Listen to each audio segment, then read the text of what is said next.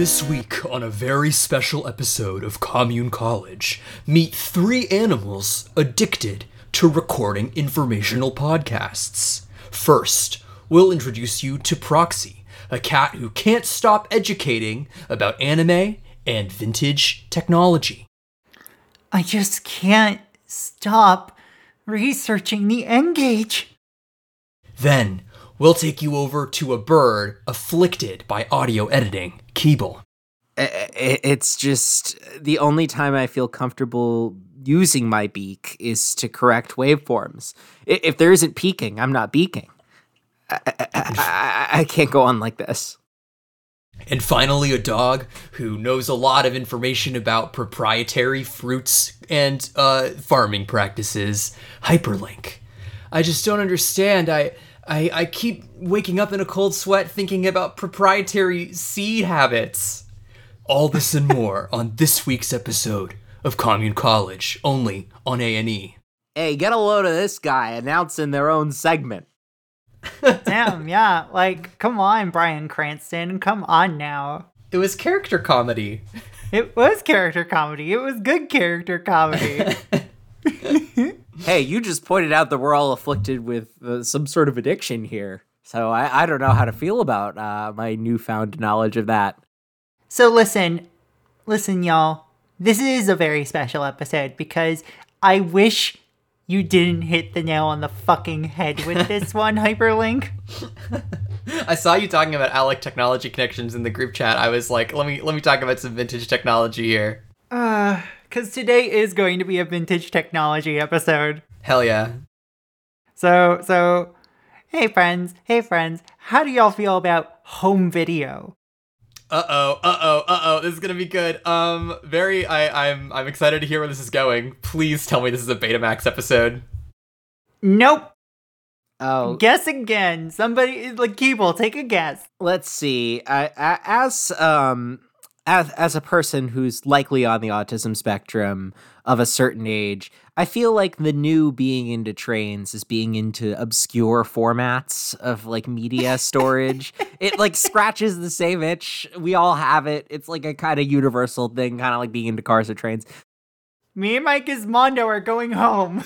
I, I feel like I I feel like what I got to do here next in this kind of Family Feud style game where we try and think of Uh, proprietary home video formats. I got to think of one that I always wanted to see in person, but never in fact have because I was never never knew anybody with one growing up, and that's Laserdisc. I never knew anybody with a Laserdisc. player. You got it. We're oh talking my about God. Laserdisc today. Let's go. Let's go. We are talking about Laserdisc today. I do Let's want to it. apologize in advance to Alec Technology Connections for our flights of fancy regarding being in a relationship with you or, you know. Alec Technology Connections, uh, please, please, please read me an audiobook of, I don't know, fucking anything, and I will fall asleep to it because your voice is soothing. I know, wild. The one that you have the parasocial connectionship with uh, also has parasocial connectionship with different connectionship. That's a word. It's a word now. God damn it. But Laserdisc, go on. Laserdisc, yes. Uh, there's, there's no joke here. I, I, well, actually, no. The joke here is, I, what is a parasocial relationship?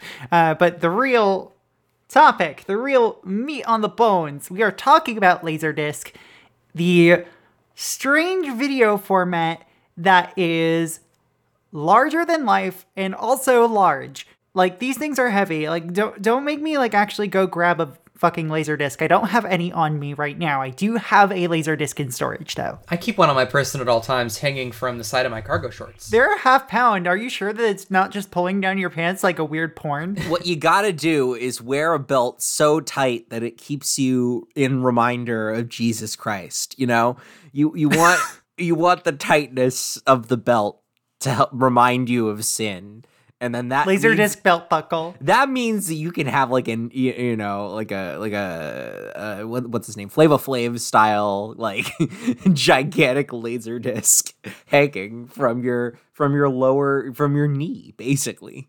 It would almost touch the ground. I um do I do the ball uh, the stick with the hoop game with it. Exactly. You got it. You got it. So, the laser disc, the laser disc. do y'all, Keeble, you even just said it in your guess, you don't really have experience with the laser disc. Hyperlink, do you have any experience with the laser disc? Not um, personally, but I I mean we have already talked about the YouTube channel Technology Connections a couple of times on the show so far, and and uh, you know Alec does have a long, uh, robust series on uh, the Laserdisc that I, in various states of paying attention or not paying attention to, uh, I have seen all of. Yeah, so this episode is actually going to cite all of those episodes uh, pretty heavily because I was doing a lot of research on Laserdisc. Like, I start, like, there's a reason I've had some lighter episodes in the past few times. It's because Laserdisc has eaten my life. So you've been afflicted by laser rot? I have been afflicted by laser rot and I no longer play on proprietary hardware. That's that's where the glitch has come from. It's all laser rot. You're just like ah, ah, ah. I, I clip through the wall and then I stop playback immediately and then throw me in the garbage. So oh god. I developed a new language entirely dependent on stereo effects. Exactly. But it's hard to talk about Laserdisc without getting into a lot of technical nitty gritty that I actually don't feel comfortable explaining in an audio format because this is, in fact, a very visual thing, a very visual medium. So I'm going to go very broadly through the history of Laserdiscs, what they are, and what they were trying to be, the many iterations of it, alongside why it never actually took off here and why, even in the country it was most popular in, it really, really didn't take off, and how it influenced technology going forward. I remember the thing is, I don't. I remember laser discs being a thing. Like I remember them before DVDs were common. I remember that being a thing that like you had heard of, but I don't even remember seeing them for sale ever. Yeah. Uh. So there is a reason for that, and personally, I do have experience with laser discs. Like I said, I have one parentheses one actual laser disc in my collection. Which one? It is a copy of the anime Spriggan, which I have never seen, and I found it at a garage sale for two dollars. but that's because I don't have a laser disc player. I just thought the art looked cool. And that's part of the appeal of Laserdisc is that much like records, they have very nice looking album or cover art that you can frame it by itself as an art piece. And that's pretty much the only reason why people tend to collect it today, unless they're really, really into old school proprietary video, which there are way more people into that than I care to fucking imagine. And I don't know goddamn shit about video beyond digital video. So I'm like, oh god, oh fuck, oh god, oh fuck. Anyway, let's get into it, shall we? The next uh, part of Commune College will be recorded on reel to reel. okay, I've recorded on reel to reel. That's that shit's cool. When we talk cutting and pasting, we mean literally cutting and literally pasting. Yeah, yeah, electroacoustic music. You literally, you know, cut the tape and then you flip it upside down. You then slash a little bit of jagged edges into it. It's great. But according to Wikipedia, the Laserdisc LD is a f- home video format and the first commercial optical disc storage medium, and it was initially licensed, sold, and marketed as the MCA DiscoVision, also known simply as DiscoVision in the United States in 1978. It's completely analog, and it, like video wise, it is completely analog. It stores all of its information in pits and grooves on the actual disc. And the disc itself is two large pieces of reflective aluminum, and there is a layer, well, there is a layer of plastic on them for protection. So, very simple technology, very much like, yeah, this is what we imagine a disc to be like. It is aluminum, it is plastic, there is a laser involved, an optical laser. We take for granted how innovative this technology is because before the laser disc, before any of this shit, this was science fiction. It wasn't even until 1958 that we were starting to see people operating with lasers and patents for lasers in a way to store video data on a disk using laser technology as a reader, similar to how a needle on a vinyl can help produce music. So, these laser discs, I'm going to get into the history of that later, but they're roughly around a half a pound a piece. They come in cases that resemble uh, LP covers for records. They became collector's items due to the A, cool ass art, B, extras upon extras upon extras. Like these things came with liner notes as well as multiple discs worth of exclusive interviews with creators that are similarly not on any other form of media. So there is shit on Laserdisc if you care about the meta production of film that is only available on Laserdisc. And that shit is cool as hell to me, even if I think that accessing it annoying as fuck. And essentially, this was different from VHS in that it had a very crisp, very, very crisp and sharp picture quality compared to VHS. Displayed natively at a higher resolution, it natively performed anamorphic, uh, like it was doing anamorphic widescreen, so that way it would actually letterbox automatically on a 4x3 TV. This has nothing to do with the Animorphs. I know, right? Oh. Like, look, Animorphs, if you watched a, f- like, if Animorphs were a movie, it would be presented in anamorphic widescreen because it TFs from a 4x3 resolution into a 16x9 resolution. Now that you put it that way. Exactly. Anamorphic widescreen's just a fancy way of saying it's letterboxed. It's got those black bars. Some of the unique features of Laserdisc also include the fact that I said it's an analog video medium. It's also capable of transmitting digital sound. It was the first piece of like majorly produced home video technology to produce Dolby surround sound. And it is still capable of processing digital sound. It's just that most modern receivers don't have the exact technology to do so these days, so you need an external receiver. But the sound systems back in the day didn't really need that, so it was easier to set up on a CRT and still get a really engaging, engrossing, high definition experience with a crisp, clear picture and excellent sound quality. Like, the audio itself was much higher quality than even uh, commonly, commonly utilized DVD audio quality. Like, DTS encoded laser discs have uh, soundtracks of, let's see, 1235 kilobits a second instead of the reduced bitrate of 768 kilobits per second commonly employed on DVDs. Which, fuck yes. And finally, the reason I keep saying that it's analog instead of digital, have y'all ever done like frame by frame looks at things? Like, say, just watched a movie and then like stopped on a particular scene and then went frame by frame to see every little second of the action. Yeah, I mean, like when I do video editing, sometimes you're trying to find the exact right moment to make a cut, and you do do that. Yeah. So, you know how that's literally impossible on video uh, on uh, a VHS and on DVD it is laggy and absolutely irritating to do. Not the world's best in the world. Yes. So, on Laserdisc, not only is this normalized, it's instantaneous. Shit. Like, there is a step feature on this that literally most players have a frame counter on them. And you can actually go frame by frame instantaneously because that's just the laser physically moving around the disk instead of just reading the fact that there is data on the disk.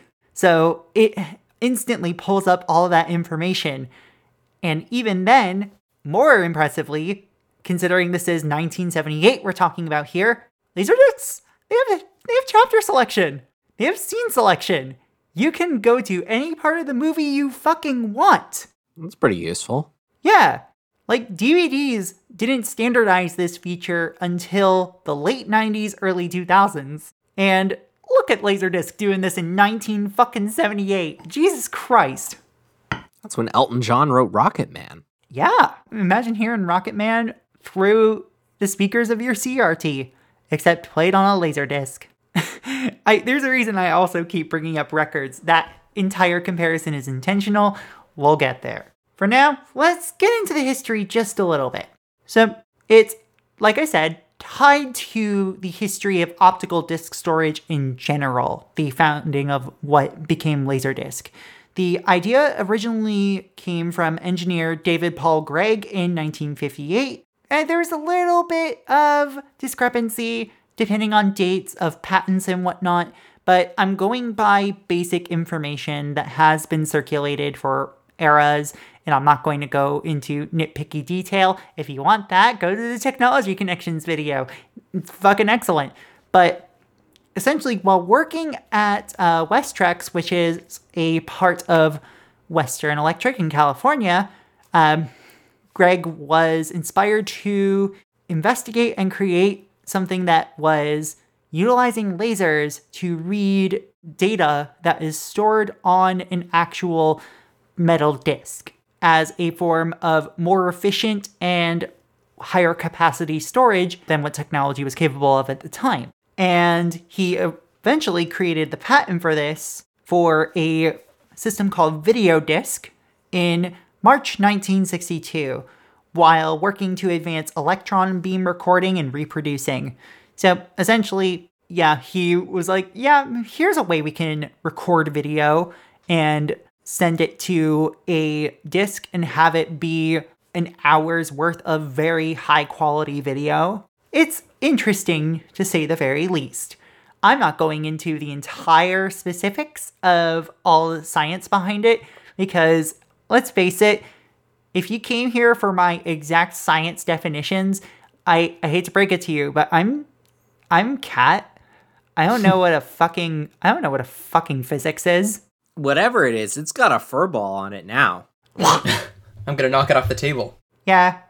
I almost knocked my water off the table. It's because we've been talking about lasers so much, and as a cat, that's just tempting.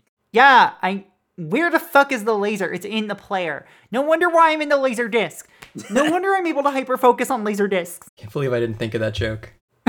But in any case, Gregg ended up working at 3M's Mincom division, and he worked with experienced television and videotape engineers Wayne Johnson and Dean DeMoss to file patents to cover a disc recording system and uh, work to help reproduce television signals from photogenic discs. Which, you know, that sounds a lot like what we currently do for DVD and Blu ray and CDs and all that junk. I do that all the time. Yeah. Don't you ever just take a whole bunch of TV signals and reproduce them from a photogenic uh, photographic disc? As somebody who's unemployed, I most I do that most of the day. So they weren't getting the support they really wanted at 3M. So they went on to form uh, Gauss Electrophysics. I wanted to be 4M. Yeah, basically 4M. You could be 4M, but you but you didn't. Yo, there's only three of you. Therefore, where's the fourth thing coming from? We don't know. M. Damn, with two M's. But in any case, Gauss Electrophysics uh, patents here were all purchased by MCA, the Music Corporation of America, which helped to develop that technology further. So, MCA, for those who don't know, uh, they're a big fucking deal. They're basically the uh, UMG of the uh, 60s and 70s. And if you're dealing with music technology as well as music distribution in the United States during that time, you are going to stumble across MCA at some point in your research. And by stumble, I mean walk into a brick wall because holy shit, they're everywhere. Um, but they're not the main source of this, and I am going to do an entire episode on MCA at some point. But MCA also teamed up with Philips, who are known for their work in home electronics, particularly in televisions. And they cooperated um, after Philips developed a video disc in reflective mode uh, in 1969. Again, Philips is another thing I could hyper focus on for a dead technology episode, but they combined their efforts and first publicly demonstrated the results of that in 1972. They demonstrated the video disc in Atlanta, Georgia, which was then dubbed the Disco Vision. Ooh. And not it, they later went on to rename it what we all know it and love it as the Philips CDI. Exactly. Exactly. Everyone's favorite form of multimedia edutainment. Everybody's favorite way of enjoying our Nintendo favorite characters that we all know and love. Yes, like horrifying Zeldor. If, if uh, folks are actually interested in hearing more specifically about the CDI, there's a great episode of Matt McMuscle's What Happened about it that I watched like two days ago. Oh, that episode is real good. Yep. So, it saves me from doing an episode on the CDI as well. Thanks, Matt. Saving you all from me doing yet another episode on video games. This is where we acknowledge the existence of the Philips CDI, though. We, we give it its place on a Commune College episode. Somebody update the wiki. We've officially acknowledged the CDI on this show. And then we toss it out the window and, hey, who wants to go play Odama? okay, back to the Disco Vision. Disco Vision. So, the time in which the Disco Vision hit the market is a very interesting one.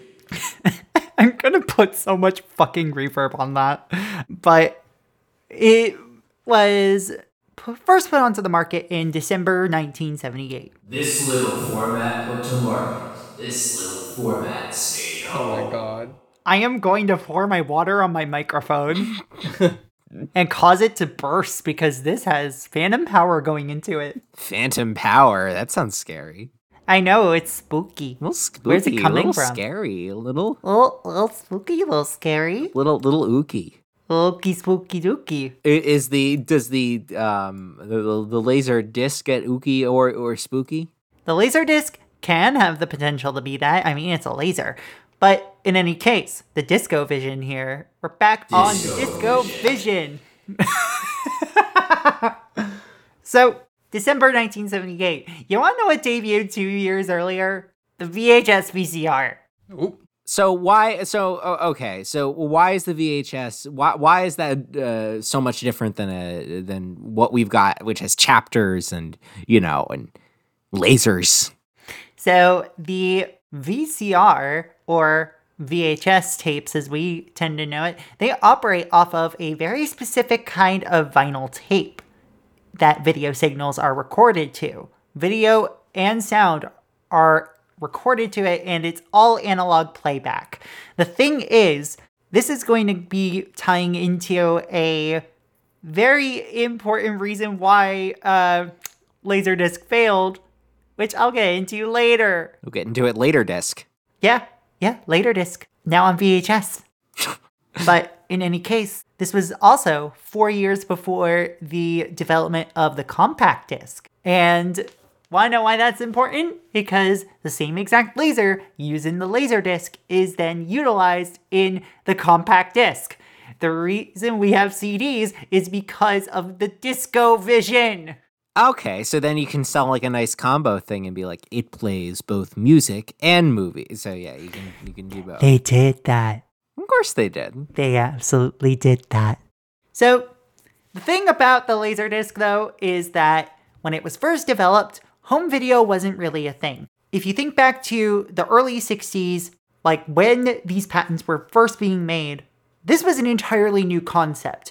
People would go to the movies, they would see a movie generally once, and that would be it and the only people who were capable of home movie uh, like viewing were people who had prints and projectors. And those were exclusive to the very wealthy. This was an entirely new market that had not been really uncovered yet. And thus why it's a bit hard of a sell in the 60s and the technology itself, because lasers themselves were a very experimental tech at the time and had a lot of restrictions behind it, it meant that development on the Laserdisc was slow. So, oops, they got beat to market by something that is, you know, a little bit more in line with American tastes, let's say.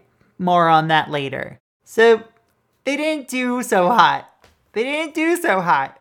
And Philips and MCA were losing money fast. But a Japanese company by the name of Pioneer Electronics really liked the cut of their jib. Really liked what this little technology was doing here. So uh, they purchased majority stake in the format. And they then decided, you know what? We like this so much. We're basically going to be the main name of this uh, Laserdisc format, as we now call it. Or rather, as they actually called the format themselves, Laservision, and under the brand name Laserdisc, which launched in 1980. Philips still did produce players, and MCA produced discs. And I'll get into the MCA produced discs later because uh, they're part of the reason for the failure. But, you know, I have one little neat tidbit in terms of releases for the uh, laser disc format. So, what movie was the first movie released on Laserdisc in 1978? 1978. Yes, does anybody have a guess? Why do I feel like it's Casablanca? Nope, unfortunately not. I'm gonna guess Gone with the Wind. Nope. Much more recent than either of those. It's Jaws. Oh, oh, okay, wow. that makes a lot of sense. Yeah, it was popular at the time. It was it was like Jaws was the first major summer blockbuster and it did numbers and honestly there's still a lot of shots of that film that look fucking great, especially on Laserdisc. So, eventually it became more known that Laserdisc was more of an enthusiast market. Like if you actually cared about the quality of the picture you were watching and not just the fact that you were watching a movie at home, then you would own a Laserdisc player. It's the same folks who adopted Blu ray early. It's very much the okay, this format it looks nice and crisp. It sounds great and sure the player seems a little bit expensive and the movies themselves seem a little bit expensive. But you know what? It's worth it for the best quality. To which I say, the VHS is truly uh, wonderful because it is also the uh, it's also the format of the masses. It's the format of accessibility. But laser discs are not. And yet I hyper focused on them instead of VHS. VHS is still pretty cool. VHSs are fucking neat. So when I say that this was very poorly adopted, around like the mid 90s, around 2% of US households had a Laserdisc player. And in Europe, it was even more obscure, mostly being used for BBC news broadcasts because of the dire lack of support that Philips, MCA, and Pioneer gave to the European market. Now, this will probably be the least surprising. Laserdisc really took off in Japan, but not as much as one might think. Uh, about 10% of Japanese households at Laserdisc's height in popularity, 10% of Japanese households had a Laserdisc player. That's hardly a hit. It's hardly a hit, but at the same time, that's all households in Japan.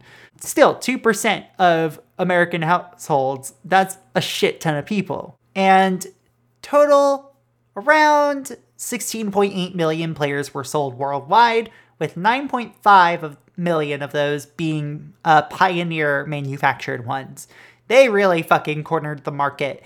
And their release schedule ended up really reflecting that because there was a lot of Criterion film releases done through Laserdisc.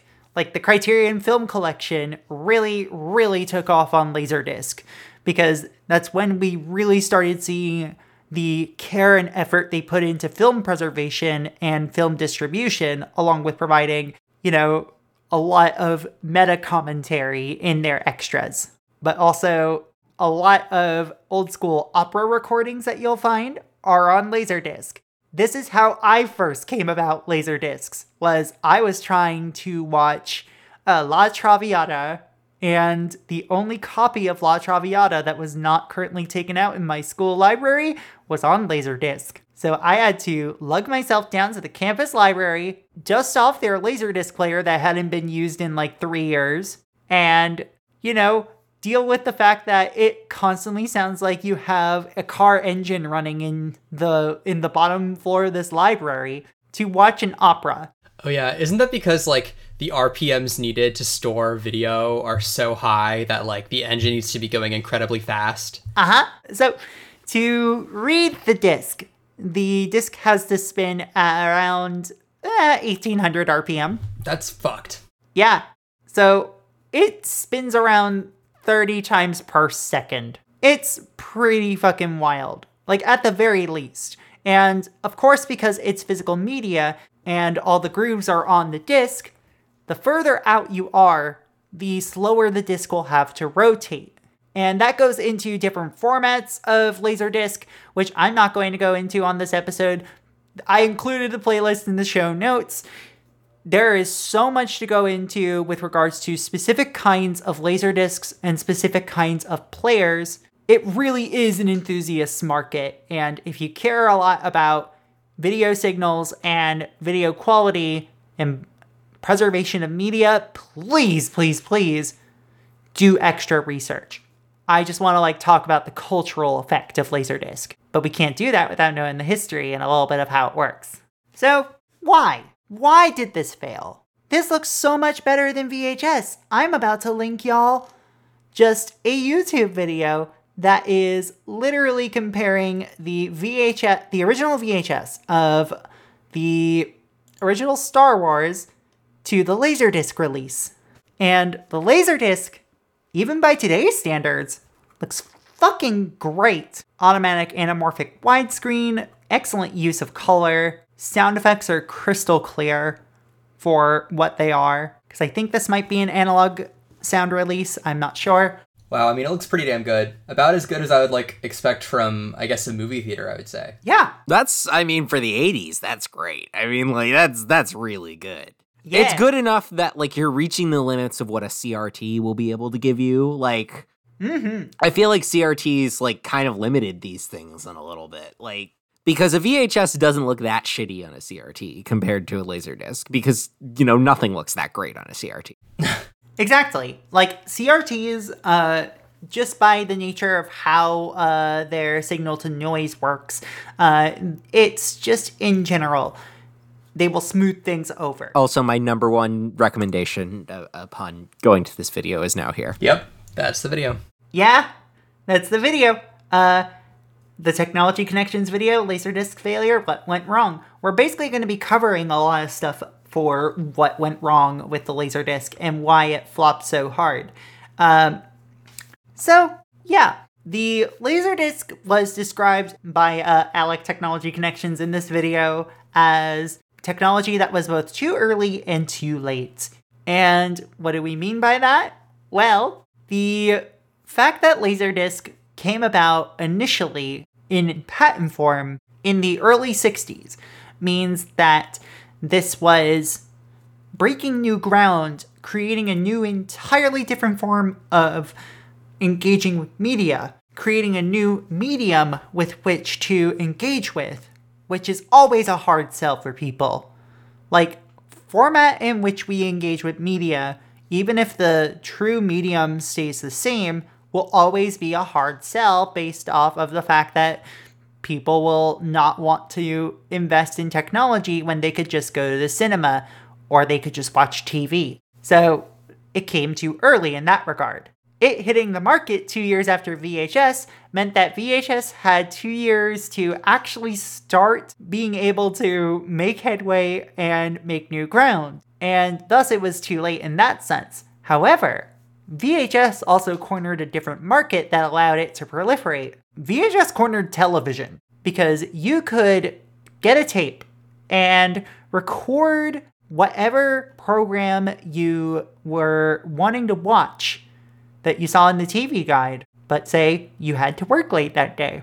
This is an actual principle known as time shifting, being able to watch something after it comes out on your own schedule. That's a literal concept with a name. And VHS was the advent of that. Laserdisc had no home recording feature, so it was, in general, already behind the ball on that. And then it's just, okay, the movies are a little cheaper here than they are on VHS, but am I going to watch this movie more than once? Is what, you know, most people who are eh, not extremely enthusiastic about what they collect and what they engage with will say. Thus, it really cornered the market more so on enthusiasts, especially after Pioneer took over. And that was good for a time until DVD came along. Let's let's just also embrace the fact that until DVD came along, Laserdisc was like the definitive high definition format. Like this thing lasted over 20 years being top dog. What is this about top dogs? I don't know, there are none in this chat. Oh god damn it. But in any case, so uh, I mentioned the thing about cost, and VHSs eventually became much cheaper. But at the advent of Laserdisc and VHS, VHS players were much more expensive, and movies for VHS were much more expensive. However, however, again, the market idea comes back up because VHS was aiming for the television market, which means you could buy one four hour tape, make a huge investment, and record all of your shows, and then just use that same tape over and over again to record over each new program. What did Laserdisc have over that? I could watch Jaws for the seventh time, which I would, but most people wouldn't. So it became a bit more of a cost sink with all the films that were released on uh, Laserdisc. Another problem was Laserdiscs had the record problem of needing to switch sides because each side could only store about 50 minutes of audio and video. And say your movie is longer than 100 minutes, you gotta switch discs entirely. And even then, that might have multiple sides. So you have to physically get up off the couch, flip uh, uh, flip over the disc, and wait for your uh, jet engine to start back up because laser discs take a long fucking time. They are a commitment. And once that thing is spinning and making you lose your hearing, then you can enjoy your movie. Finally, the last thing laser rot, which we joked about earlier. Laser rot is different than normal disc rot. Uh, but what's meant by disc rot is that the disc itself will start to oxidize and become unplayable due to the oxidized portions of said disc. And usually it'll become oxidized due to repeated contact with an optical laser, and also just due to age. Laser discs have a disadvantage over DVDs and CDs in that CDs tend to store the data digitally. DVDs, they store the data digitally. And if, say, the laser detects a scratch on the disc, it will still generally be able to run unless the scratch is significant enough to impair the laser's ability to read that there is data on the disk. The fact that the data is just on the disk and not on the physical portion of the disk itself means that okay, there can be damage on the disk, but it's okay because we can actually still play it. It just might skip a little bit. And that skipping was present on laser discs, but laser rot was much worse because all of the video data is inscribed physically onto the disc. Like when a disc has laser rot, you'll get to specific scenes, and if it's minor, there'll just be a lot of like uh, grainy artifacting on the screen, similar to kind of like a film projector. So you could mistake that for like, oh, this is what it's intended to be. But when it's really bad, it starts cutting up the scenes, and eventually the disc will not be able to progress any further beyond the point at which that point of laser rot has occurred. So the disc will become literally unplayable after a certain point, even when you try to chapter search, because it has to physically go through the disc. And if it can't go past a certain point, then oops, oh well, tough shit, you're out you're out 35 bucks. So, the last Laserdisc player was made relatively late. Like, I am not kidding when I say the last uh, Laserdisc player was made around 2009. these things still command a lot of love and respect in the enthusiast circle because if you care about video quality, then you'll care about the fact that like one specific kind of laserdisc player, which was known as the uh, Muse Hi-Vision, which was only available in Japan, was capable of native 1035i video output in 1994. Do you even have displays that can handle that? Like, Like it, it's it displayed on a CRT, but like it worked best on a projector. right. But also, when I say that standard Laserdisc player sounded like a jet engine, uh, this player became so unviable because it ran even faster and louder. Like, imagine a disc spinning at 95 miles an hour, just like right in front of you, while you're trying to watch this really high quality rip of like, I don't know, fucking Lawrence of Arabia or whatever film snobs are into these days. And it's just, you can't hear the movie because, god fucking damn it, this thing is so loud. Why is it so loud? And also, you know, it's dangerous and it was very prone to technological failure. For the more technological side of why Laserdisc failed, again, see the playlist. But why is it important? Why does it still matter in a cultural context? First of all, like I said before, this is the start of the optical drive push in our technological advancements. Like, without this, we wouldn't have CDs. Without this, we wouldn't have DVDs or Blu rays or the PlayStation in its current iteration or any real, like, innovations that we've had in terms of drive technology. It's intriguing that this funky little format that mostly nerds enjoyed was the reason why we have compact discs. But the changes brought about by the innovations here also included that chapter skip feature. That was directly implemented on DVD due to the fact that it was pr- omnipresent on Laserdisc. And for the dorks in the audience, like fellow dorks, collector's editions of Laserdiscs are the best things you'll ever fucking have if you really care about a film that ended up getting a Laserdisc release, because it will have exclusive commentaries, exclusive interviews, a lot of behind the scenes shit, and more concept art than you can shake a stick at, which is also why Laserdisc was great for anime, but that's another day. That's a topic for another day. Plus, it's a disc format with a hole in the center of the spindle. So if you do shake a stick at it, you could stick the stick through that hole and spin it around. Exactly. I'm very useful. You are. I appreciate your input and your feedback, and it will be noted in the future. It's on your file. Ooh, my file. We all have files. They're all it's all the nice things I have to say about my friends. Oh, that's nice. But yeah, thanks for joining me on this, you know, little journey towards remembering the failed technologies of years past, how we can learn from it, and how it's influenced us already. Does anybody have any questions?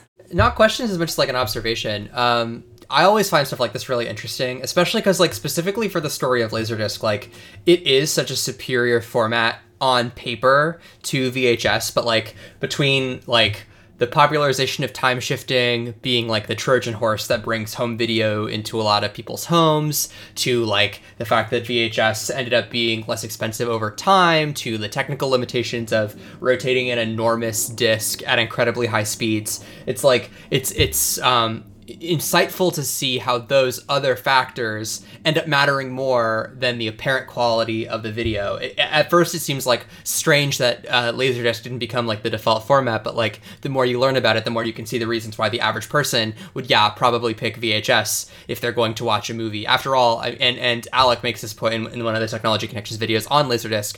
Why would you buy a device? that is more expensive than a VHS player that can't also record TV shows for you to watch later um, and only plays like films that you buy at the store that themselves are more expensive than VHSs as well. Um, overall, um, it ends up not making sense for a lot of people. Um, just really interesting. Yeah. It's it's fun having a little jet engine in your house. Just like Seriously.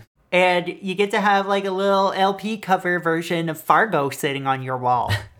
Yeah, and you can go frame by frame, which makes all the difference. you can really hear the accents. And because it's a format, there's always, of course, some things that became obscure after that format stopped being made, as happens with every format. There are some prominent examples of Laserdisc that are fun. Um, a notable one is the Beatles movie Let It Be. Oh yeah. They had a contract to produce four movies while they were a band.